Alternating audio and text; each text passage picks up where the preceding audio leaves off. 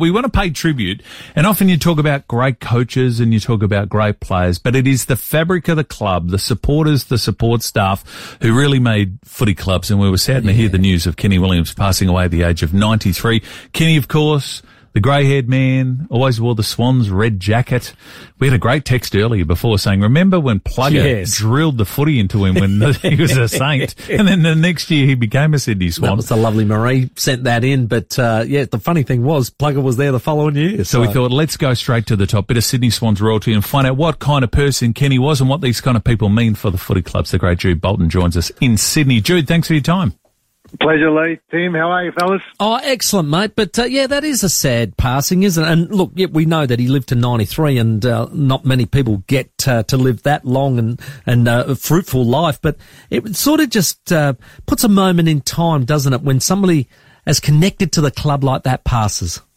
Yeah, absolutely. I think, um, as you summed up in the opener, just the, this is what great clubs are built on is the, the fabric of good people who are loyal and passionate and and that's what drives um, you know a, a, place like Sydney and so many uh, local footy clubs and, and, and sporting organisations across the country. And and you know Kenny was our legend, our our um, you know our guy was there and was from the the moment I walked in the door all the way through. And um, yeah, really sadly missed and leaves a big hole. What were your first memories? I mean, all that time ago, Jude, when you did walk in the door uh, into the, the, the Swans, what were your memories and first, you know, encounters?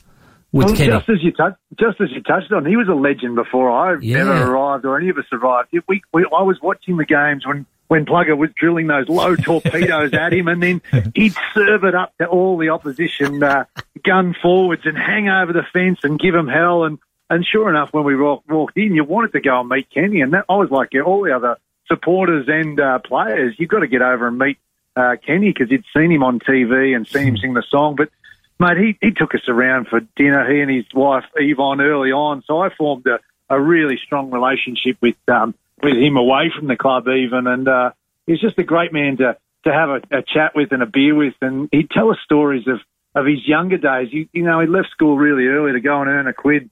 Um, and he was at the racetrack. He was a bit of a jockey early on, and then he was in, involved with some colourful characters at the at Flemington Racetrack and things like that. And oh, he just had so many stories across a, a really rich life. And oh, I think a lot of a lot of Swans people will be you know sad to you know hear that he's gone today.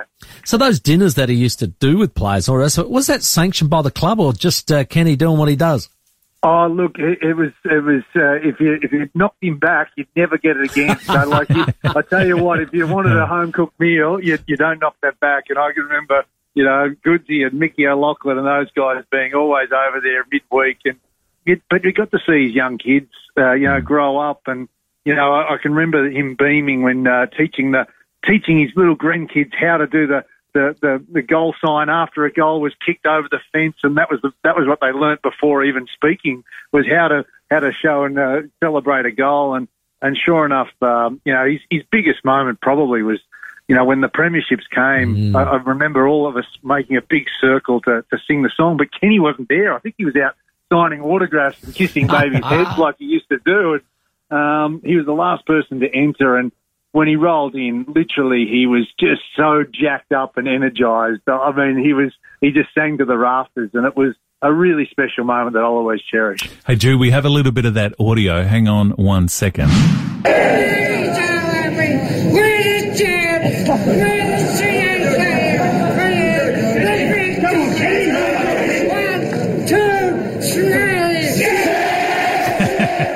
It's such a sacred place, Jude. The, the, the, people putting their arms around each other at a football club, like uh, particularly an AFL club, to invite someone like him in must mean a lot to him, and, and he must have been very special to you all. Absolutely, and I, I used to have people come up and say, you know, who that white haired bloke? How do I get his job? How do I get? How do I go in the middle? I want to see. Him. I think people thought he'd won some competition, but he was just so celebrated by the guys. I'm like, no, that's Kenny's job, and no one else yeah. is ever going to get that. No one will ever get that opportunity again because, you know, it's it's it is a cherish. It's such an inner sanctum moment, but that's how much the guys just held him in high regard, and we loved him and his family and his beautiful wife Yvonne yep. and that sort of stuff, and and as I said, like that's what makes great clubs. It's about good people and um, you know, the enduring sort of relationships you have. Last one before we let you go, Jude. We appreciate your time. We saw it in the grand final this year with Joel Selwood with young Sam Moorfoot. Do you, as a player, do you get to enjoy it through their eyes too? It's a, a special moment for you. Yeah, definitely. I think um, that's uh, that's probably the, the the largest side of footy is the the people you meet along the journey, and whether it's um, you know going into some of the, the children's hospitals and and just the impact that a player can have. And I've always been a big believer on the more you give back to the community, the, the wider part of a footy club, the more it gives back to you. And um, I think uh, you know probably many of our players don't get. Uh, I guess the, you know, the, the acknowledgement for the, the efforts they do, and you could see that from Joel. It was just such a, a special moment on the big stage. Really appreciate your time. Thanks so much, Jude. Thanks, fellas. Great of the Sydney Swans and of AFL football, Jude Bolton. So Kenny Williams passes away at the age of hmm. 93, but you, you're going well if you're a supporter and people know who you are.